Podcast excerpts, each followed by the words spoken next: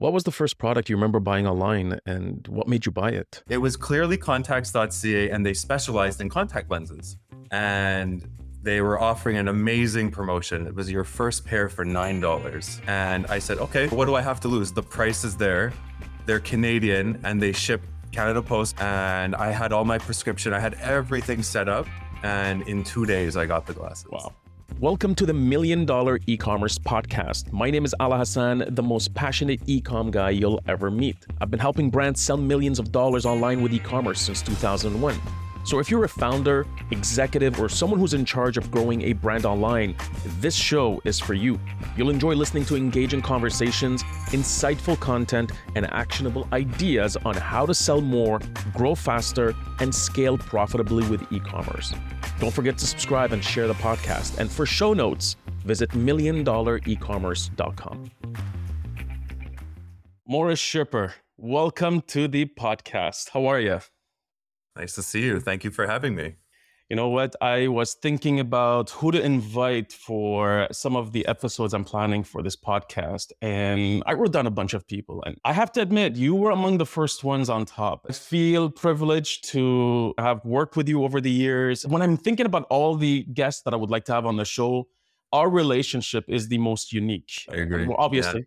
We're going to talk about this a little bit more. But for those of you who don't know, Morris Shipper and I worked for over a decade together, Yep. not as a client customer relationship or service provider. No, we were actually on the teams uh, leading growth for some of the brands that we've worked with from inetvideo.com. That's where it started, and the Linen Chest. And over the years, we just kept in touch. We've always worked together and truly consider you one of my closest friends as well. So, again, thanks a lot for making it to the podcast. Yeah, thank you for having me, man. And you're bringing me back many years. It's been a ride. yeah, at the end of the day, we want to make sure that we're always close to those who we truly share some memories with constantly, and we don't want to lose touch. No, and I think definitely. the podcast is the best place to start. So, Love it. You know what? I got inspired by Jim, who is the host of the CMO podcast. And he always asks his guests uh, what brand had an Im- tremendous impact on them when they were a child, when in Yeah. their childhood, and that. So I figured, let me come up with a question that I could ask guests like you. So, my question to you is what is the first product or brand you remember buying online and what made you buy it? So this is it's actually hysterical because it comes down to what we do as retailers and it's satisfying a need. I was going through my Hotmail account maybe what are we now 15-ish years ago? And I was just scrolling through some emails. And again back then like we didn't have professional emails. We were on MSN Messenger and all those things. And I saw a display ad and it was for glasses starting at nine dollars. And i said no they can't be i'm like why at what point? Glasses even to this day depending on what you're looking for. With the frame and the lens you're probably spending for a good pair of glasses maybe two three hundred dollars depending on brands and what you need. So i said i have to click. And then i'm obviously very innocent back then but it's too good to be true. And it was a brand out of vancouver which that also spiked my interest. I'm like, okay, Canadian brand. It was clear. They're called clearly.ca now, but oh, I remember the days you used to buy from them at the office. It's true. so it was clearly contacts.ca and they specialized in contact lenses. Okay. And they were offering an amazing promotion. It was your first pair for $9. wow. And I said, okay, what do I have to lose? The price is there. They're Canadian and they ship Canada Post. So I recognized all the steps that I would have asked myself as someone who's starting a site who wa- would just want to make sure, okay, what are the things I need to know to like seal the deal for me to buy or at least test the brand? Yeah. And I had all my prescription, I had everything set up. And in two days, I got the glasses. Wow. Which is pretty uh, impressive considering how far back it was. you know? And so I, I was sold after that. And it's funny that it was a display ad, which we could talk about display ads later on, but it really sparked something because I said, wow, this is amazing. I started talking to people about it. I even told them at one point they should start a loyalty program, a referral program, because I was telling everybody. But yeah, that really that was my first one of my first purchases online back in the day. Obviously, the ad itself, when you think about it, just like you mentioned, the display ad, we rely on display ads as part of a marketing mix nowadays. It's yeah. not the only no. channel that we use the medium. But was it? Do you think that these ads right now would have the same impact because you mentioned some you were checking your email yeah. and you saw this ad a lot has changed back then and now in terms of devices right yeah and it's tough eh because i was obviously on my desktop it was my preferred device to use. Now yeah. I'm consuming on my phone. And if anything, the way we're going, we want it out of our face. Yeah. Or there's now like Gmail, for example, that's my main provider and there's a tab for it. So I don't need to see it if I don't want it at all. So a lot has changed. Definitely right place, right time. And they were, they got in at an early time, but they got me. Uh, yeah. And so now, like you said, you have to be, it's part of the mix. Is it going to seal the deal like they did for me many years ago? Probably not as much, yeah. but it still has its importance. For sure. Yeah. Let's start off by giving the audience kind of a summary of who is Morris Shipper, your current role, the company yeah. you currently work for, what do they sell? Sure. Yeah, absolutely. Yeah. So I've been in e-commerce for about 14, 15 years now. Really got my start in in the email space, was really obsessed with that customer experience and really getting getting that customer just to entice them, just to say, how do I get them to the site? How do I get them engaged? And obviously we'll go into a little more details as yeah. we go here. But yeah, I work for Linen Chest, very well established established home retail company in Canada, directing their digital marketing online. And uh, yeah, it's been a ride. I've been there now going on seven years in August. Run a really big team. We love doing everything in house. We're a very agile team, and you could probably speak to that a little bit as well. But yeah, it's been a, quite a ride. You know, what brought me here? A lot of experience along the ways. You mentioned iNetVideo.com, but now to oversee a, quite a quite an established ship that's they sell anything from bed, bath, home decor, you name it. They're a big retail home destination. Uh, again, just for those who are listening, when I was at Linen Chest as director of digital marketing, during my time there for just a, almost three years, Morris was working alongside me while leading the e-commerce growth team and the initiatives there. So when I left, he's the person who I gave the keys to, and I say, you know what, it's yours now. Lead the way. So question for you. When you came into the role, were you prepared? Just to clarify, your role right now is director of digital marketing? That's right. Yeah. So, were you prepared when you came into this role? So, I'll say this, and we talk about this a lot, like just you and I off to the side, like preparing people, because you never want to leave something in worse shape yeah. than when you were there. I'll say this, and it's, I can laugh about it now. I'll say I was prepared until the first thing, the first, I would say critical thing went wrong. And then jumping into that role, you're like, there's a lot of eyes on you. There's a lot of, okay, can he handle it? Is the ship still going in the right direction? So you're never ready. And anything in digital marketing and e commerce, things can change like that. It's all about finding solutions. And you really need to deep dive into a lot of the platforms, especially like you were talking about product feeds, you're talking about platforms things that there's it's not an easy answer. Yeah. No, I wasn't prepared, but I wouldn't have had it any other way. so if you look at it, it's been a lot of years right now since I left. So again, it's another extra three years, maybe. Yeah. How different are you now in this position versus when I left you? So I would say I am a lot more forward thinking. And I think the way I determine how I have an outlook on projects and improvements have changed. A lot of the times back then, let's call it what it is, the site needed a lot of work. We wanted to improve the customer experience and the a lot of the tactics that we were using on the site. So yeah. we were bringing it up to a certain level. Now I'd like to think that we've gotten it to a level that is a little bit more on par with what the expectations are out there. But I proceed with more caution now with the projects because there's as the company's been growing, especially outside of the now post pandemic, everything has a reaction. There's always there's a consequence to everything that's done. How does it impact the stores? How does it impact customer service, post purchase, and their packaging? All the touch points are more crucial now than they were before, I would say. I, I try to have a more 360 approach of saying, okay, if we do this, what's going to happen over here? And so on. So I'm trying to be a little bit more balanced because if not, we're back then we were quick to react, but we had the resources. Whereas now the team and everything has been growing so quickly that have to t- almost slow down in a faster paced environment. Yeah. Do you think, well, I'm hearing you talk about the way you go about approaching projects and initiatives and growth strategies, all that Sure. stuff that we're talking about when it comes to growing a brand. I uh, sometimes I think about it and I ask myself, are these projects or objectives led by the executives, the people that own the company, your bosses, or are they being pushed on us because customers expect more from brands? It's a good question because I think we face that just in our day to days because we, especially in the retail space or any consumer good, I think we're all guilty of looking at our competitors. Yeah.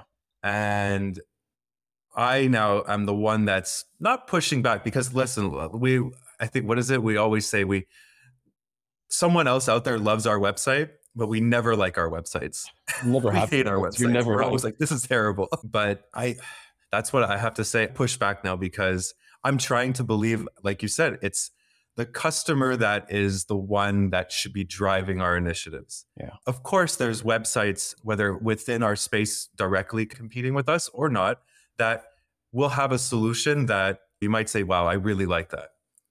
just don't, But- the way I'm looking at it is just don't lose sight of the customer. Exactly, Because at the end of the day, you want to hit these top line numbers, Yeah. uh, satisfy investors, satisfy the people behind the brand, whether it's the owners, the founders, the investors, the stockholders, whatever it might be. Yeah. But at the end of the day, don't stop listening to your customers No. because in the end, they're the ones that are going to really help you achieve those numbers, including obviously the team, the people that you have behind you to support you. Obviously, take care of your employees. They're going to take care of that customer. But at Yeah. a very high level, I think the challenges that we're facing in this industry are geared towards customer expectations. And Yep. it's striking that balance between, all right, how much more do we want to do? Is it really going to help the customer or is it just going to help us?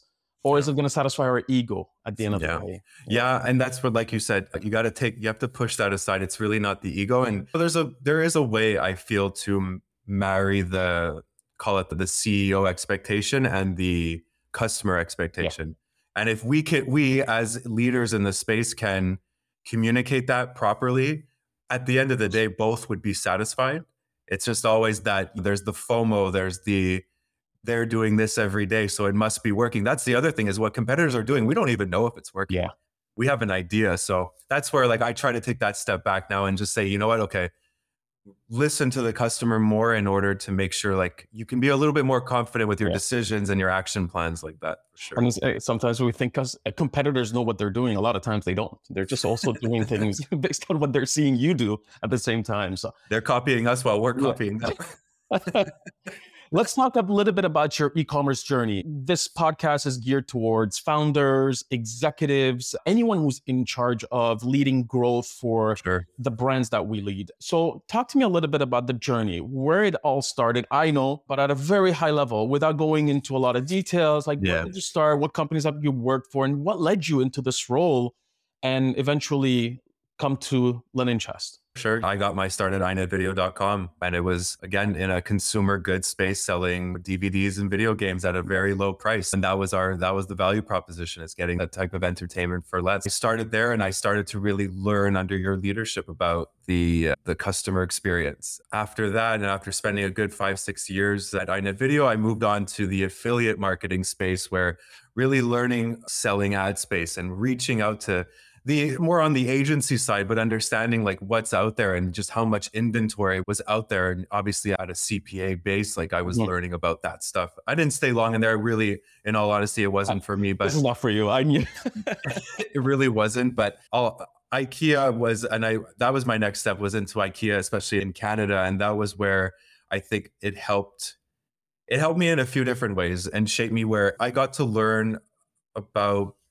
I want to say the supply chain. I'll talk about the product side first and then the people side, but supply chain operations, communicating with different departments within the company, because obviously it's a global company. So there's a lot of different things you have to take into consideration, making updates on the website. Yeah. You're just you're one country. So will it satisfy more than one country? Or is there Canada specific? So you need to have a pretty strong business case to, to support certain things that you want to. On the people side, for example, a change management, working and communicating with a steering team that isn't very, how do I say it, very clear on digital marketing and e-commerce. It's a very store-based company, right? Like their stores are their media. It's an And old then, yeah, I brand. mean, I- It's an Sorry? old. It's an old brand, IKEA. Yeah. So they were expanding to the e-commerce world. Yeah, and I think they've done an amazing job of becoming omni-channel, especially when it comes to and we, we talk about it afterwards, but talking about like accessibility and shipping Mhm. methods, anything like that. They did a great job there, but it really helped set me up for from where I'm at now at Linen Chest and communicating on a day-to-day basis with a smaller team in scope, but still with real life situations. There's changes happening every day, but providing the proper context and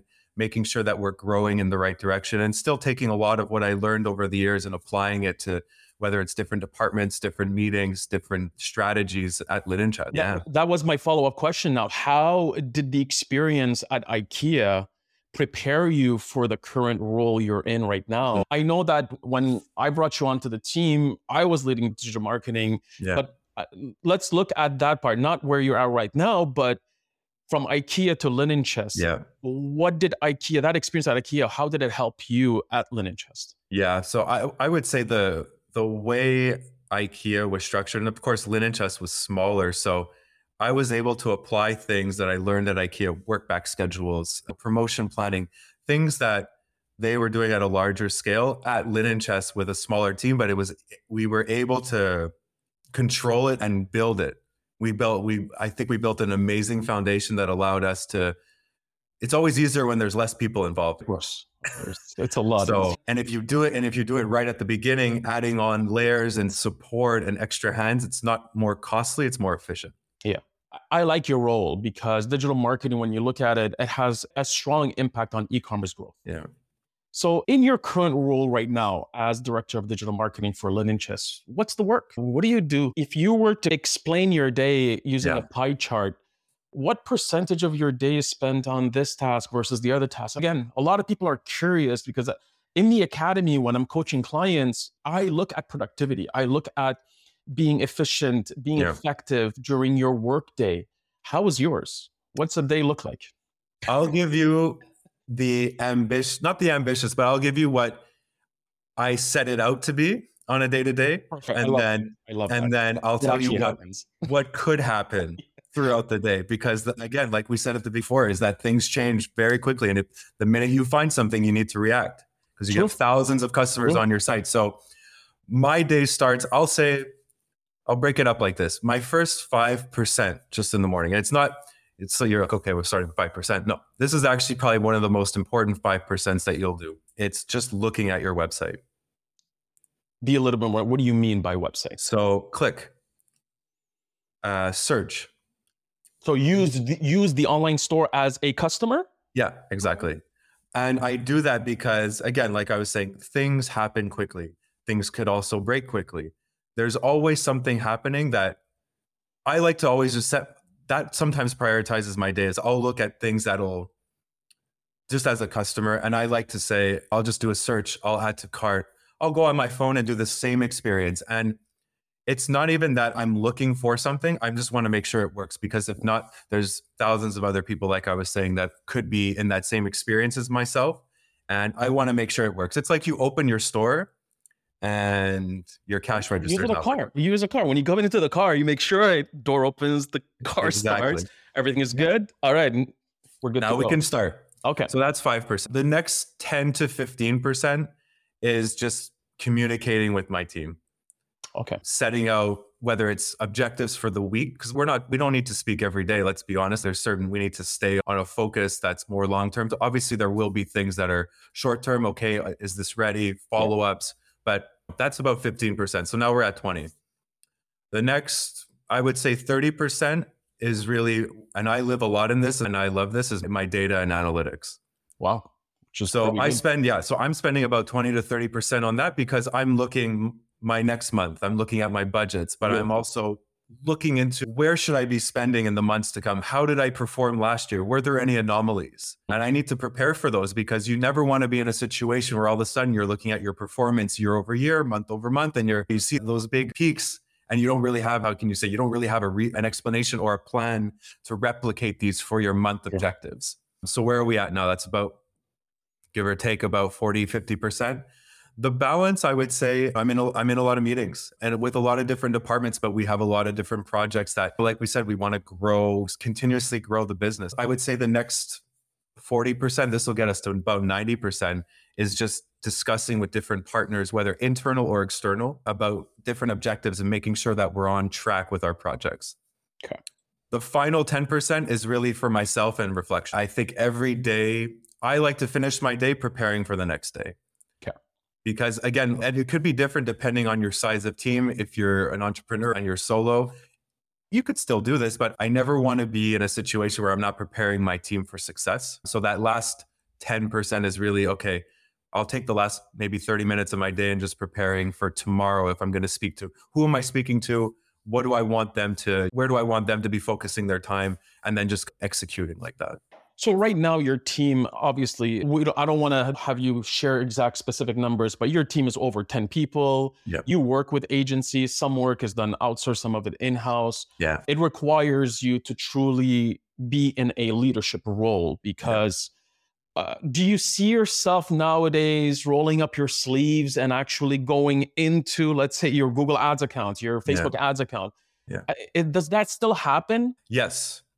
Even though, and I'll say this because, uh, and th- there's a few reasons why I still do it. I still do it. Do I do it every day? No. Luckily, the team has grown enough that we have people specialized in some of those accounts. That again, setting down, setting up that foundation now has allowed me to teach someone who can teach that next person Beautiful to be successful. That way, there's always sorry. You have systems in place to help exactly. you allow, to allow you to grow.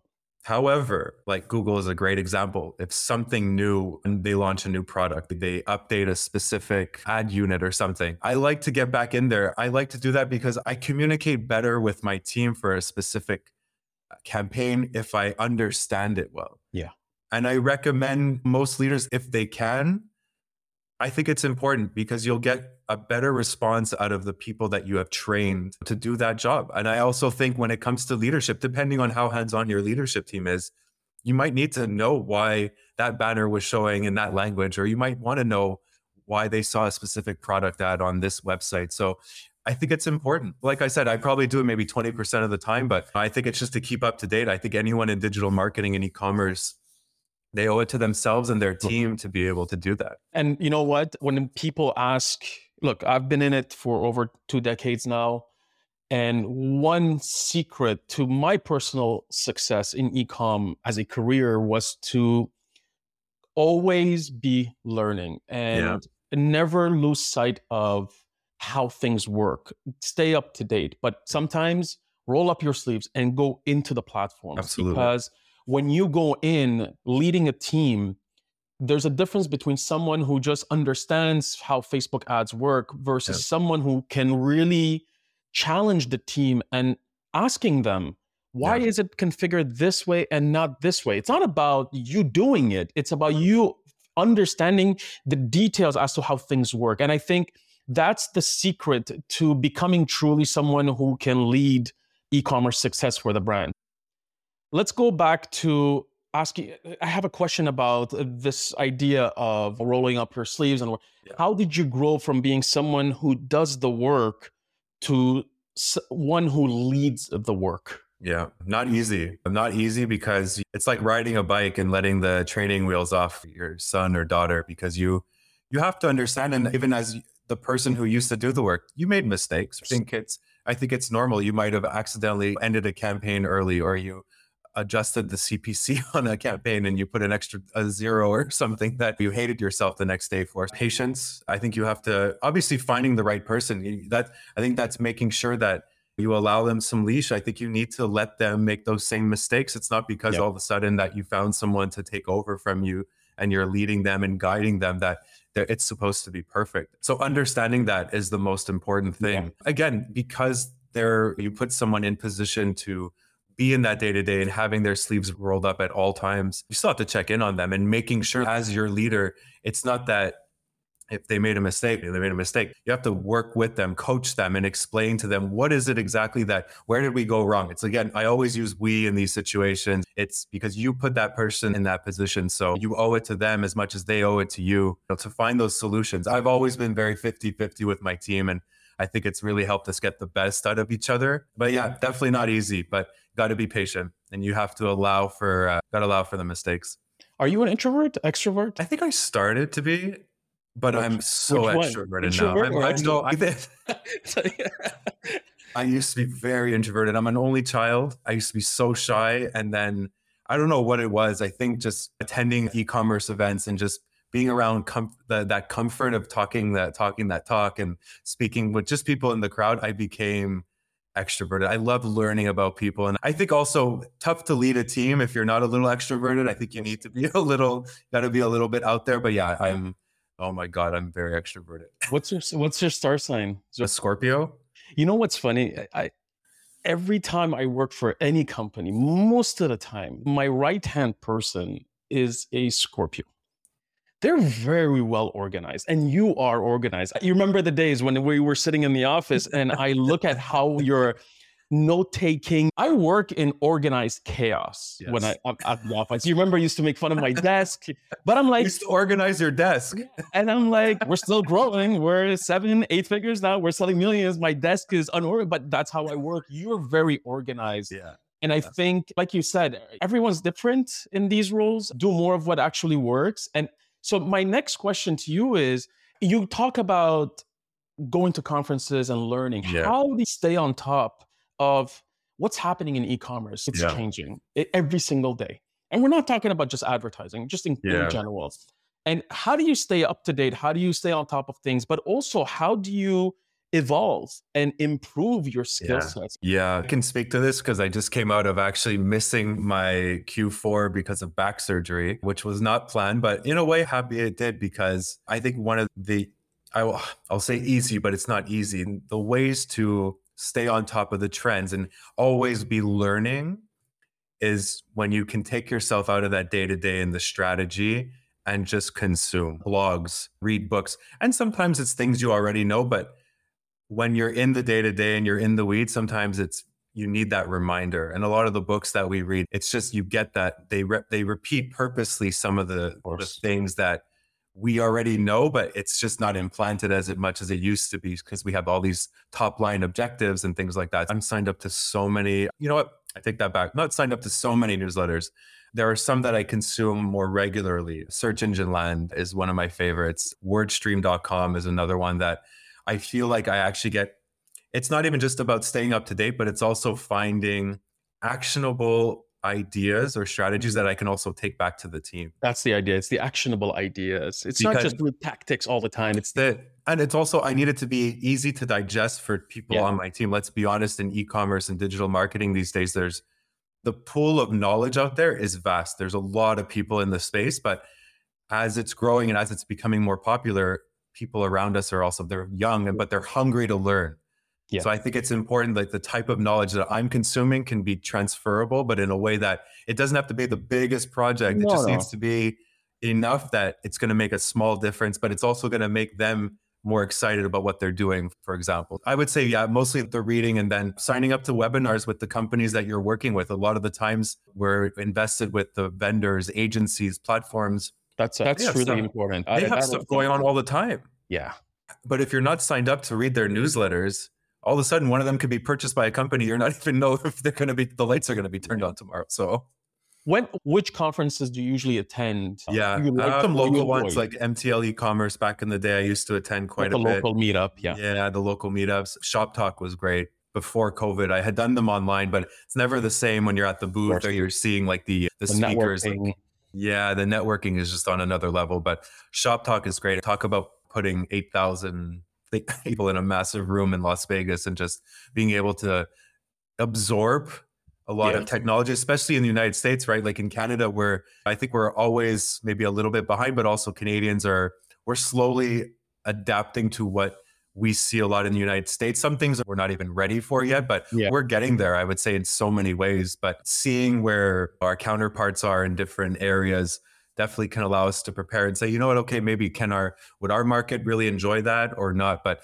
yeah, so shop talk I would say is great. And yeah, like I said, just the local ones, I feel like you get a good balance and you can see you find your balance within that type of balance. At what time of the day do you get your best work done? I always have I ask this question because we're all different. Yeah. I see sometimes people sending Slack messages in the middle of the night, other during the Yeah. day. Some of them are 6 a.m., some of them are on the weekends. I think it depends now because I used to, under your leadership, I was the guy that was getting work done by 7 a.m., 8 a.m., and I loved it. Being in a bigger leadership role, it's adapting. It's like I was saying, I get more of my work done at the end of the day, preparing for my next yeah. day. So I need to make sure that I'm always a few steps ahead for the team so that they can plan. Because I'm planning, but I'm planning maybe months ahead, whereas the team needs to be executing on a day to day basis. So I think I've shifted now. Same way I used to be introverted, now I'm more extroverted. I think I used to be more of that morning working and being able to be very successful early in the morning versus now I think the evenings have been more pleasant to me. There's one thing I strive to always achieve within the teams I lead is strike a balance between Yeah. how much work is good and healthy versus you, your lifestyle. And we've all had our wake up calls, whether it could be health, relationships, financially. One thing I've experienced and I see that my team appreciates is when I say, I try not to bother my team after work hours, Yeah. nine to five. Yeah. And it's obviously, we're not talking about Black Friday. We're not talking about the rush. Yeah. Remember the days where we used to update the website at midnight? I'm putting those exceptions aside. Yeah. But when we're looking at the 80 20 rule with regards to the schedule, I think leaders should respect the time that employees are allocating for their personal lives. They can respond, but I try to wait before I even post a message on my Slack or Yeah. send an email on the weekend. I ask myself, like, could this wait till Monday in the morning? Yeah. Sure, because at the end of the day, chances are this employee is going to open that message. Yeah. And they could be at a dinner, they could be spending time with their significant other, and you might actually ruin that moment for them because now they have to think about it. Yeah. So, Absolutely. uh, h- how is it right now? How do you communicate with your team? I think you hit the nail on the head because it really is that balance because we don't I don't want to be that person to ruin that weekend. I think we work so hard during the week that you Yeah. want to keep them fresh, but you also want to keep them in a good mood to be their best selves nine to five during the week. And I always question it. Is it urgent? Then I'll say it's urgent and I'm going to apologize 10 times because I don't want to be ruining whatever you're doing. Yeah. It's funny, but don't you agree that sometimes when people, sometimes people worry like, oh, when I need something done, my team is never there.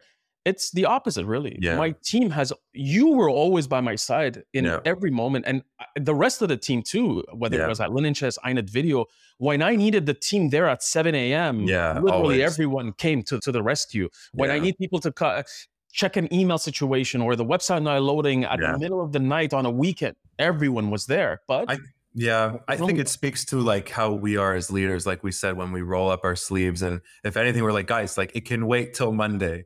Yeah. And we appreciated that so much, but it's because we, it's that 50 50, it's that garnering of respect. It's they want to come through for you as much as you want to come through for them. And I think that's where it's admirable. It's amazing. And I have to stop my team. I'm like, Yeah. just even if you want, you know what, if you want to send, if you want to prepare that email, just send it at Monday at 8 a.m. Okay. because yeah, exactly. honestly I, it's all good really and i that balance is so important because it's i yeah like you said i never want to be the the reason to interrupt someone's day especially when it's just but you know what? You bring up a good point because even us as leaders do we need to send that email? And that's the thing that i've i you know what? Especially when you're in that fast-paced environment a lot of startups like you said people are slacking people at all hours. Whereas now if your foundation is good you really shouldn't need to do that. I truly believe that. I think you should be in a good enough situation that it can it, it can wait. Of course, there's going to be red flags, there's red Of alerts, course, but there's exceptions to everything. otherwise, yeah, we have to be mindful leaders. But it's not just email. I think it's like, do I really need to have this meeting at 8 a.m. on Yeah. a Monday? Yeah, Because Sunday night, I'm going to be thinking about that meeting. And it's going to 8 a.m.. bother my evening. I'm like, oh, yeah, morning. I remember I used to have some meetings, not at other companies, but yeah, for me, I try to avoid having these early meetings. yeah, But again, it depends on your leadership style. yeah, But it's just that meeting. Do you need to have that meeting or could it be replaced with an email? And Yeah. do you need to send that email or could it be replaced with a Slack message? absolutely. Do you need that Slack message? Could it wait? yeah, And it's with every literal piece of communication, I think. yeah, yeah. One last question before we move on now to actionable ideas. What's one piece of advice you'd give someone who is starting out in their career and who are either trying to become the director of digital marketing Yeah. or someone who's doing digital marketing for e-commerce, what's one piece of advice? Sometimes I think about that when I speak with like my cousins or people that are they're not sure what they like, but I'll get this is a good example. My cousin had said she loves social media, Mm. social media marketing. And I, I have to ask people, my first question is, what do you like about it? Okay. Do you like consuming it? Or do you like like anything? It could be social media. Could have been like, I lo- oh, I love newsletters, or I, I love the influencer space. Again, do you like consuming it, or I have to ask, do you know what goes into what you're consuming? Yeah. And then if that answer is still yes, then X just become a specialist in it. Because you can't, and I learned this as well too. You what I can't remember the exact expression, but you're better off specializing than trying to be like a master of none kind of thing. Anyway, I'm butchering it. You'll find a better way to I like explain. I mentioned the T-shaped marketer, Yeah. a little bit of analytics, a little bit Yeah. of Facebook ads, Google ads, and that, but you specialize in email marketing. Yeah. like Yeah. email marketing is your specialty. So That's that's, what you're saying. Yeah, pretty much, and in a much more eloquent way. But you know, if you love something and you're consuming it, and you really want to understand it, then be that Yeah. specialist and understand it A to Z, and then start Like from it. there. Don't try to learn everything at once. Just find something that you love, and then just learn everything. Beautiful.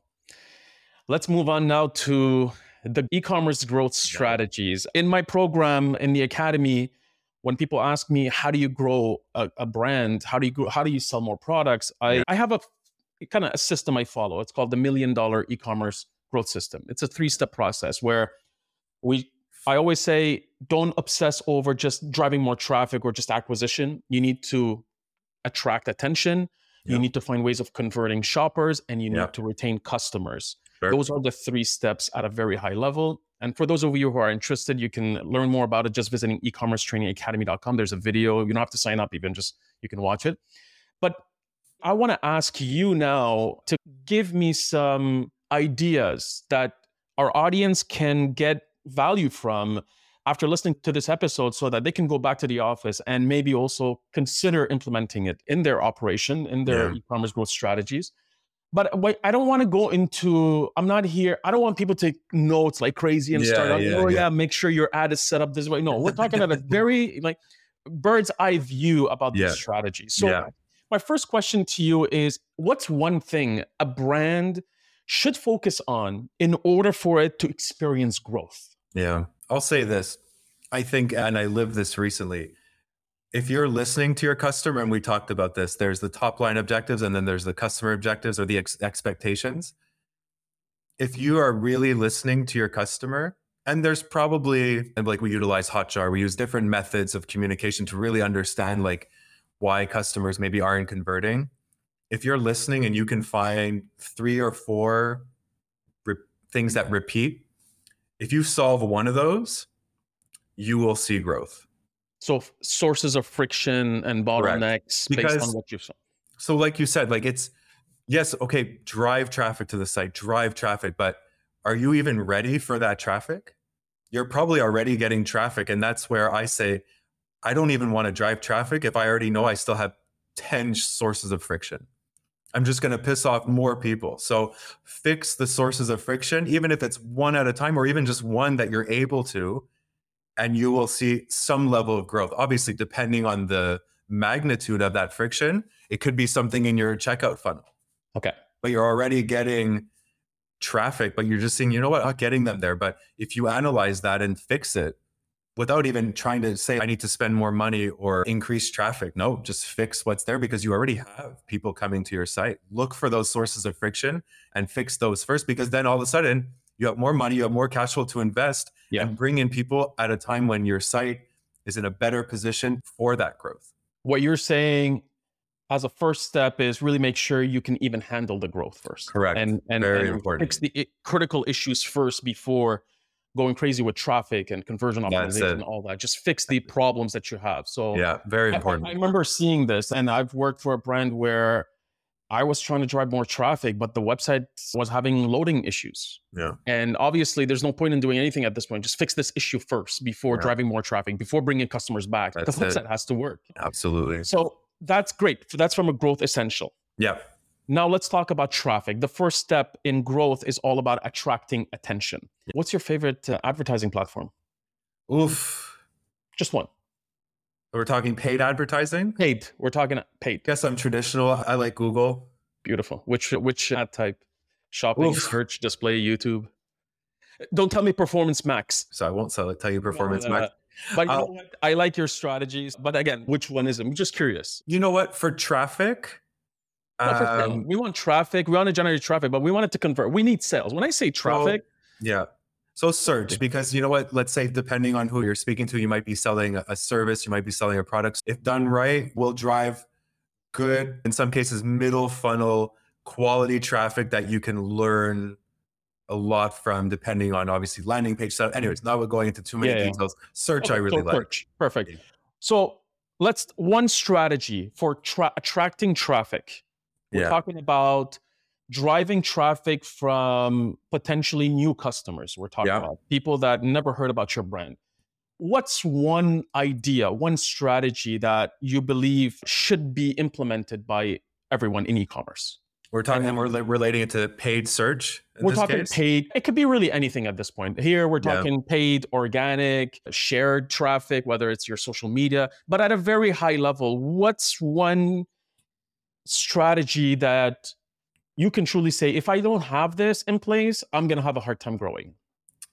Yeah. So I'll say because of where I'm at right now, and we'll talk maybe technology in a sec for that because you need to be supported with a good tech stack or a good, especially selling thousands of products. New audience. Yeah, I, I honestly still within Google, I have to say it's that mix between now. You don't want me to say performance max, but even if you're No, still on I Google, say it, by the way, I was just kidding. I'm like, it's a good balance between utilizing search and shopping but in a way that you're still in some cases and i know there's a lot of talk about like audiences and what we're how you could still target audiences or not but there's still a way to optimize based on it's granular but this is where i'm at now and working with the team is working with a customer list making sure like how am i optimizing my campaigns for and isolating for new traffic okay, you're talking about now for traffic PMAX, but Yeah. advanced setup. We're not saying it's, not the PMAX. You're we're talking about you excluding your brand terms. yeah You're- exactly You targeting specific customers that look like your customers. You're really optimizing it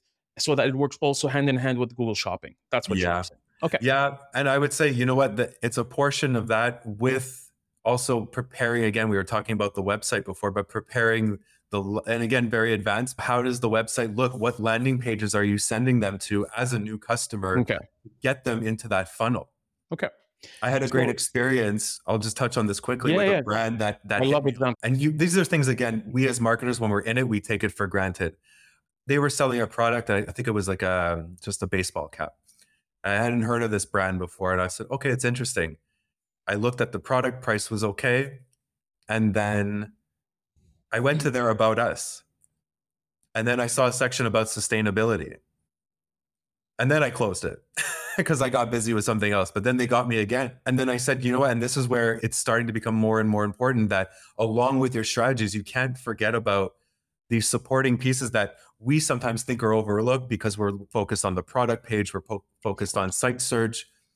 Your message and your value proposition and what you're doing, especially for the younger demographic, has to support all this stuff that we're talking about. So It's and it, you know what? We obsess about more traffic. yeah, I always say just don't obsess about more traffic. Obsess about the 98% of people that come to your website and never purchase. yeah, exactly. Only two to three percent, if you're lucky, and you're Yeah. well optimized, are going to convert. What Yeah. about that 98%? Obsess over that Yeah. idea because to your point, it's like not everyone's going to convert from that first visit. So which brings me now. So that's the first attract for attracting attention. You highly recommend people leverage PMAX advanced setup within Yeah. Google Ads.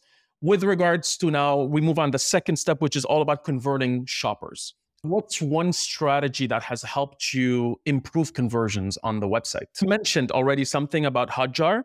Yeah. Is that considered your main strategy? You need this in place to help you convert better? Or is there something else? It's a tool. I think it's more, it's there's more to it. And it's part of conversion research, if I may add. Like Yeah. it, Hotjar, the tactic itself of you installing a tool like Hotjar Visual Analytics, it's part of the conversion research side of things. You're Sure. trying to understand what's happening on the website. Where is where the bucket is? Where is it leaking? So that Yeah, you can plug those holes and fix it. But in your case, is that the strategy? it's part of it when we talk about conversions and i mentioned this and i alluded to it a little bit before is that it's about your services and accessibility and i'll explain what that means because if you're a retailer and again it's maybe because it's very relevant to me right now we have you have stores and you have a website. So you, again you have the customer has options and it could be payment methods. So obviously there's a lot of talk with the buy now pay later for example depending on your uh, the price of your items. But i talk about services and accessibility because customers are could be coming from anywhere. You're when I say services, I mean shipping, in-store pickup, methods of shipment, time the time of year. You want to be able to meet the customer which way they want and how they want it. So if I wasn't It's if was- services to, to services To for the shopping experience Correct. more than the actual change the color of this button and that Yeah. one. Because at the end of the day, let's say, ar- argument's sake, I've sold you on the item, but my shipping is twenty dollars. I like that. I like that. Because at the end of the day, you have me now. But that's where again, I always even like we're saying, forget about the traffic. Even though we're saying, okay, we got the traffic now, growth, but now just saying, what's my key to conversion? Making sure I have all the steps now to fulfill their needs because I got them at the product or the service, but now the actual getting that service or product to the customer Buy it from me versus yeah, the versus someone else, Yeah, I think is probably 50% of it. I like this because it's sometimes it's okay. They come to your website, you've helped them figure out what to buy. The question now is, why should you buy it from me Yeah. and not somewhere else? Yeah. So co-. I like companies that. that. are exploring, and you see it maybe in fashion, is like 100, 365 day returns. Or IKEA, IKEA did that. Imagine that with furniture, and it's IKEA furniture. Let's be honest, it's not your, you can't move. Everyone jokes about you can't move with IKEA furniture, but they did that. But it's you gave that customer that peace of mind that if something happens, I can return it or I can exchange it, but you didn't lose me as a customer. I like it. I like it. How So- then the other piece of my system is to get customers to spend more every Yeah. time they come. Yeah. So what's one strategy that you recommend to help increase AOV? Yeah, great. Uh, this one, it could be simple. It's really Yeah, I love this because I, I part of my call it my goals this year is obviously to raise the and it, I mean it, it should be like that anyways, but the increasing of the average basket, the utilization of recommendation blocks. Um, rare recommendation blocks. so, so I'm gonna tell you this, and some people are gonna tell be me like, about- go back to it because obviously when we're thinking about increasing AOV, yeah, I don't want you to tell me, yeah, we need two recommendations, we need to Yeah. do this. No, Yeah. what's one thing that you cannot live without? Not Yeah. in terms of best practices, but one strategy that you need to have implemented that had actually a quick increase on AOV. yeah. So retailers should try this, and I think they'll love this. It's the recommendation block on the when you hit add to cart, prompt the overlay of recommended products based on what you just added to your I cart. totally agree with that one. I love it. I think again, I'm not a big user. Sephora does this really well. Yeah. I a lot of I brands, lot of brands do it well, but Yeah. smart ones do it in a way where it takes into account what product you're adding to cart, Yeah. what do you already have in your cart. Oh yeah. else. Brand Yeah. affinity to what Yeah. you're buying, color, size, all these things. Again, advanced. It's that if you do that and you do that times fifty thousand people on your website buying Yeah. from you, yeah, you're gonna make it's gonna make a difference. What is it? 70% of people on average uh, abandon their checkouts. So at Yeah. least you're trying to upsell, cross sell Yeah. at the add to cart level. Kurt, Yeah. good. Yeah. How do you, what's one retention strategy that you recommend that will make customers buy more frequently? So Sure. we get the traffic, we try to convert them, we make them spend more money. Now I want them to spend frequently. What's one strategy you love using to turn customers into profitable repeat buyers? Yeah, I'll, I'm going to lean on my the email, put my email hat on uh, for this, and I think you know there's a lot to be said now because email. There's so much of it out there. Yeah. Uh, but there's nothing like I'll call it like we it falls under that post purchase style trigger email campaign. If you're learning about that customer and you're able to segment them, re- thank them. And depending on thresholds, I'm going into details, but thank them with something, reward them with something, even if it's just saying you bought this. I think you might also like this. And it could be related items or could be upselling a brand new category to them. If they're a first time buyer, do you, how, I think it's something crazy like mo, for a lot of brands, especially if you're not in that consumer, sorry, like a, in a, I think Sephora again, but makeup where you're returning maybe very frequently.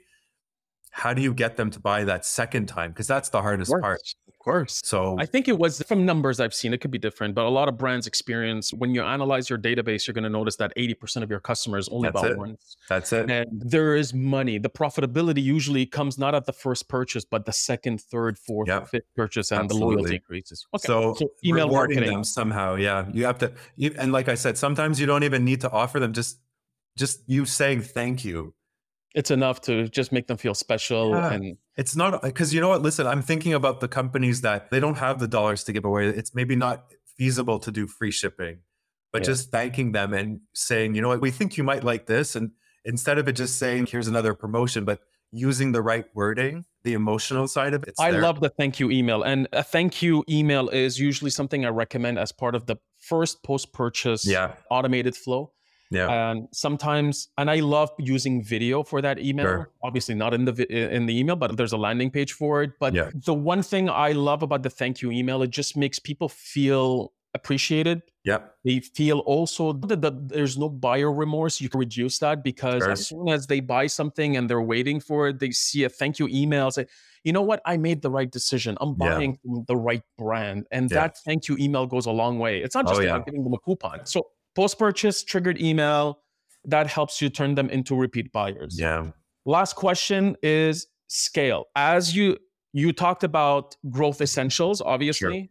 As you grow people don't realize sometimes that you will start experiencing challenges. Yeah. so customer service inventory fulfillment talent finding talent finding Yeah. agencies. What's one thing you believe that you should as a brand who's going to growth should be paying attention to yeah. because that is going to have an impact on the most impact on the success of your business. Yeah, I think it has to go back to fulfillment, especially Okay. when you're going to grow. So getting the you got the order, right? They convert it, they're waiting. Mm-hmm. You never want to be in a position where you are outside now of your fulfillment promise states. I love it. I love it. So true. Um, And because again, we just talked about it, 80% of customers are buying from you maybe once. You really have to get it right. And again, like you we you, you said it best. Don't drive more traffic to your site if you're not ready for that. It's funny you mentioned that because in my program, when I'm coaching clients, I when I start focusing on retention, I don't start with email emails and all that. I said there's a whole part in the program where I say it's all about delighting first time shoppers. yeah. if you do not delight first time shoppers, no email, no SMS, no Nothing. retargeting ad is going to convince me to come back and purchase again from you. So I love that you're touching on this because a lot of times we forget that this is like core business operations, whether it's at the store or website. Yeah. At the end of the day, the customer wants to go home or re- use the product. And yeah. if they don't have it in their hand and it does not deliver on set expectations in terms of what they will get out of this product, yeah. forget it. It's not going to help you grow. It's that part that we never the re- the brand never hears about it, but the word of mouth, it's so dangerous. Oh. And we that's the other thing we didn't talk about it, but reviews of the product, but reviews of the brand, and we don't hear about half of those. But what is it? I think it, the percentage is still quite high of people that just by the influence of someone talking about your brand in a sure. positive way outweighs even sometimes the price of the product. So you know what? They had a great experience. I'm going to give them a try. I totally agree with this. I love it. You know what? Yeah. Those strategies you just laid out, I love it. Yeah. Very high level ideas that you can easily implement. This has been great. We're going to finish off um, with some rapid closing questions. All right. Um, What's your favorite sport? Oh, hockey. You actually play, which in this case, you actually play hockey. Yeah, That's how not you win your anymore since the, not anymore due to the back injury, but still love watching it, love consuming it. If when I'm not in front of the screen and thinking digital marketing, I'm watching watching hockey or reading about Yeah. hockey. Favorite podcast? Uh, the CMO podcast. I love it. Yeah, it's one of my it's one of my favorite as well. Yeah. If you could start a business tomorrow, what would it be? What would you sell? Can I sell knowledge? I, think, I'm, uh, I'm doing that with my academy. Yeah, it would have to be that because we you asked me about the younger version of myself or younger people in this space. I think there's so much potential and we're moving into in rapidly in such a very digital centric space, not just in retail and e-commerce, just in general. Yes. It's just that schools are teaching still in a very traditional way. Like, how do we just get the next generation or even the current generations Yeah. to be more prepared? Okay. Yeah. What occupation, other than your own, would you like to try? forget the money, forget the salary, Yeah. forget everything else. Like, what's one job that you would love to try? Occupation. I, uh, for some reason, architecture comes to mind. I always loved the idea of building. So I guess, Really? yeah. Interesting. I never Yeah. knew about that. Are you reading any books right now? Yeah, and it's funny because it's right next to me, and it really it's not just be, it's not on purpose, but it's called the experience economy. Wow. I recommend Raise it higher. Raise it higher a little bit. Is there a bottom part? Okay. Yeah, least by perfect. Joseph Pine. It's just one of those books. Like I was saying, I needed a, that refresher. Like they talk about, for example, like Best Buy and the Geek Squad. Okay. The Geek Squad is just that added value that Best Buy and every other retailer sells the same same stuff. Like the Yeah. Geek Squad is what makes them different. For example, so Well, not a plug. back to expertise, expertise, and very important. You trust nice. the knowledge. So, anyways, I'm not making a commission off of it. Just a good book. what series, TV series, are you currently watching? I just finished. Oh my gosh, the We. It's on Apple TV called We Crashed, and whole rise and fall of WeWork. Ah, okay. Anyways, watch it. I won't give away anything about it. It's like a, I think like an eight or ten part series, maybe a little bit longer. Very, it's very interesting. Before last question, who should I have as a guest on the podcast? I- we know you and me. What do you think? Is Mark Cuban available? Ah, Hopefully, one day I'll reach a point where I could invite. So the whole idea for me here is to have again guests that are either founders Yeah. themselves, there are executive leaders in charge of e-commerce growth, or anyone who touches e-commerce. Sure. Eighty percent of their t- day is spent on e-commerce initiatives. Yeah.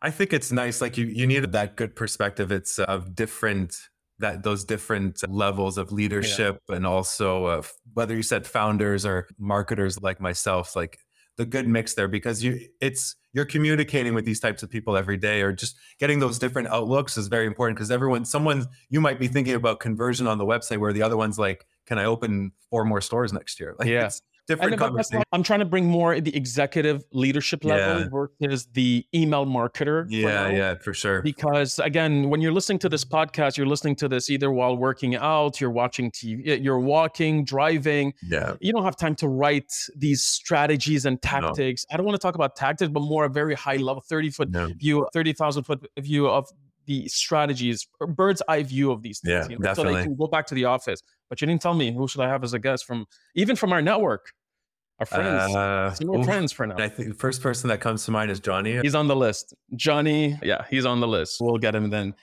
All right. So, where can listeners find you online? Good question. You know what? I'm uh, I'm always available for consulting on Clarity, and I'll drop a link, or I could send you the link Yeah, in the post I'll put it in the show notes. Yeah, if not, I am more on Instagram. Morris Shipper, the uh, I am, and then so two Oh, M's there, then two S's, so no spaces. I am worshiper. If not, look me up, worshiper on LinkedIn. Beautiful. I'm there. So this has been a lot of fun, man. this was really fun. Honestly, Um, you blew it out of the park. It's exactly what I wanted to have as a guest, a perfect guest episode. And what the best part is about being the first? Can't What compare me to anybody. Good idea. That's one way to look at it. Morris, always a pleasure talking to you. And actually, we, Likewise, we Alaa. talked this time. We always joke about texting each other and so, oh, yeah, nice talking to you. And we just text each other messages here and there. But this was great. full hour. And I hope the audience really enjoyed the, the session with Morris Shipper, Director of Digital Marketing at linenchest.com. Thanks again, Morris. And Thank you, uh, guys. we'll be in touch. Take Thanks, care. Alaa. Bye, guys. That's it for this episode of Million Dollar E-commerce Podcast. If you found this helpful and entertaining, I would be so grateful if you can share it with friends and colleagues. Even better, I'll be happier knowing you subscribed. And if you really want to help, leave us a five star review on Apple Podcasts, Spotify, or wherever you're listening. The Million Dollar E Commerce Podcast is brought to you by ecommercetrainingacademy.com.